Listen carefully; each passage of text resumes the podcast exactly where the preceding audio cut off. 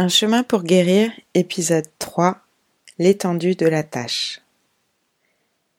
Quand les premiers symptômes sont apparus, je n'ai pas compris ce qui m'arrivait, mais j'ai senti que ce n'était pas normal, comme si quelque chose avait changé en moi.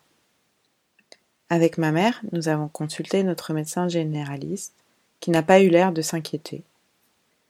Mais comme le trouble devenait de plus en plus présent, nous avons cherché d'autres aides extérieures. Je me souviens d'un coup de fil dans un service spécialisé à l'hôpital. On m'a demandé mon poids, et comme l'IMC restait correct, on m'a renvoyé à la longue liste d'attente sur laquelle je n'étais pas prioritaire. Je comprends tout à fait. Certains patients sont dans de tels états de dénutrition qu'il existe un enjeu vital à leur prise en charge immédiate. Pourtant, pour moi, l'urgence était bien réelle. J'avais besoin d'aide, je ne pouvais pas continuer à vivre ainsi. Suivant d'autres conseils, nous avons contacté une psychiatre recommandée pour cette pathologie. Et j'ai ainsi commencé une thérapie à ses côtés. J'entends qu'il peut être difficile de consulter pour la première fois un thérapeute. La maladie mentale effraie un peu. Moi, je n'étais pas effrayée de la rencontrer. Je voulais juste trouver un remède ou une issue à ce cauchemar.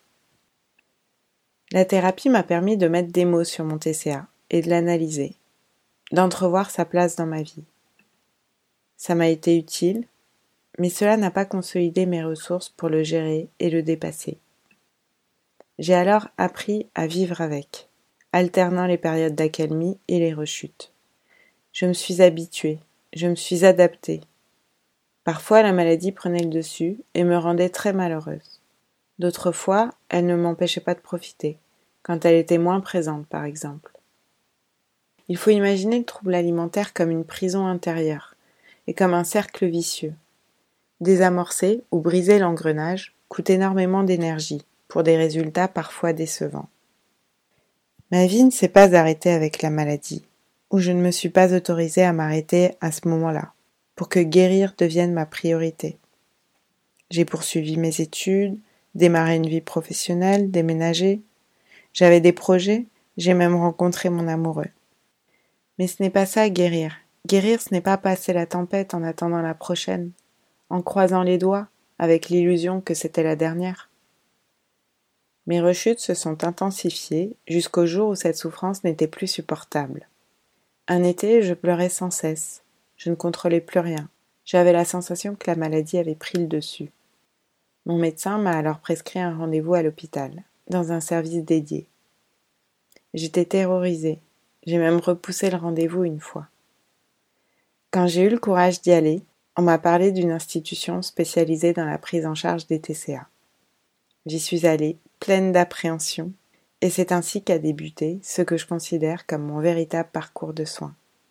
J'étais active et déterminée pour guérir de la maladie.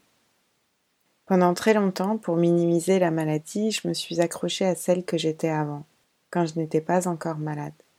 Comme si la maladie finirait par disparaître d'elle-même, d'un coup, comme elle était apparue, du jour au lendemain. Je pensais que quand on savait manger, on ne pouvait pas perdre cette capacité, qu'elle ne pouvait pas disparaître ainsi. Je me mentais en fait, mais pas volontairement, pas consciemment. J'avais peut-être aussi dans mon cœur une anecdote que mes parents aiment évoquer, une phrase que je disais enfant quand ma mère faisait ses fameuses soupes maison. Cette phrase c'était C'est bon pour le corps. À présent, ces mots me semblent si pleins d'innocence, d'insouciance. J'étais simplement à l'écoute de mon corps, heureuse de lui faire du bien, je me suis peut-être accrochée à l'idée que la maladie était temporaire et que l'équilibre perdu reviendrait tout seul. En fait, je n'avais pas mesuré la place du TCA dans ma vie. Je le voyais un peu comme une tache, une petite surface moisie dans le recoin d'une pièce. L'image est peu attrayante, mais après tout, on parle d'une maladie. Donc imaginez cette tache.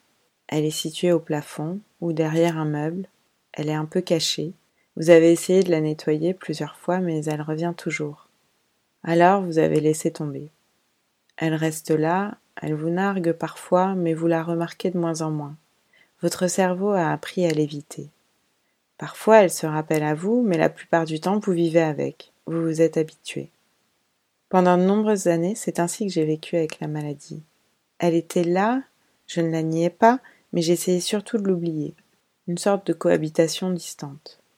Quand j'ai commencé mon parcours de soins, et après plusieurs mois de travail à décortiquer la souffrance, ma perception de la tâche a évolué. Comme si elle s'était répandue, comme si le moisi avait envahi tout l'espace. armées, il y en avait partout, jusque dans les tiroirs, au fin fond des placards. C'était très angoissant. J'ai ensuite compris que ce n'était pas la tâche qui avait évolué, mais mon regard. Il était désormais fixé dessus, et je ne pouvais plus l'en détourner.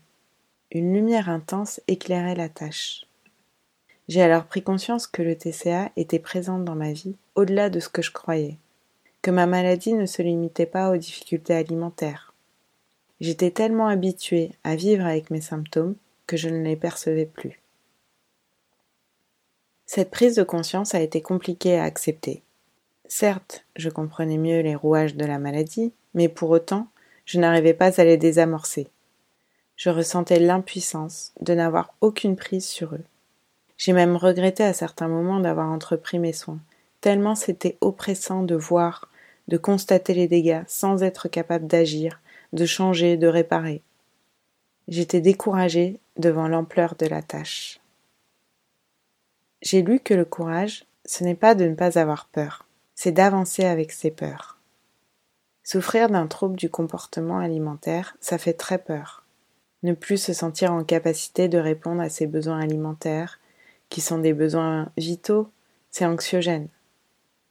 Sur mon chemin pour enrayer la maladie et guérir, je sais à présent que j'ai fait preuve de courage, comme toutes celles et ceux qui se battent pour aller mieux.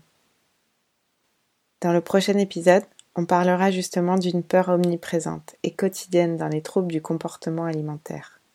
La peur des repas, mais avec courage.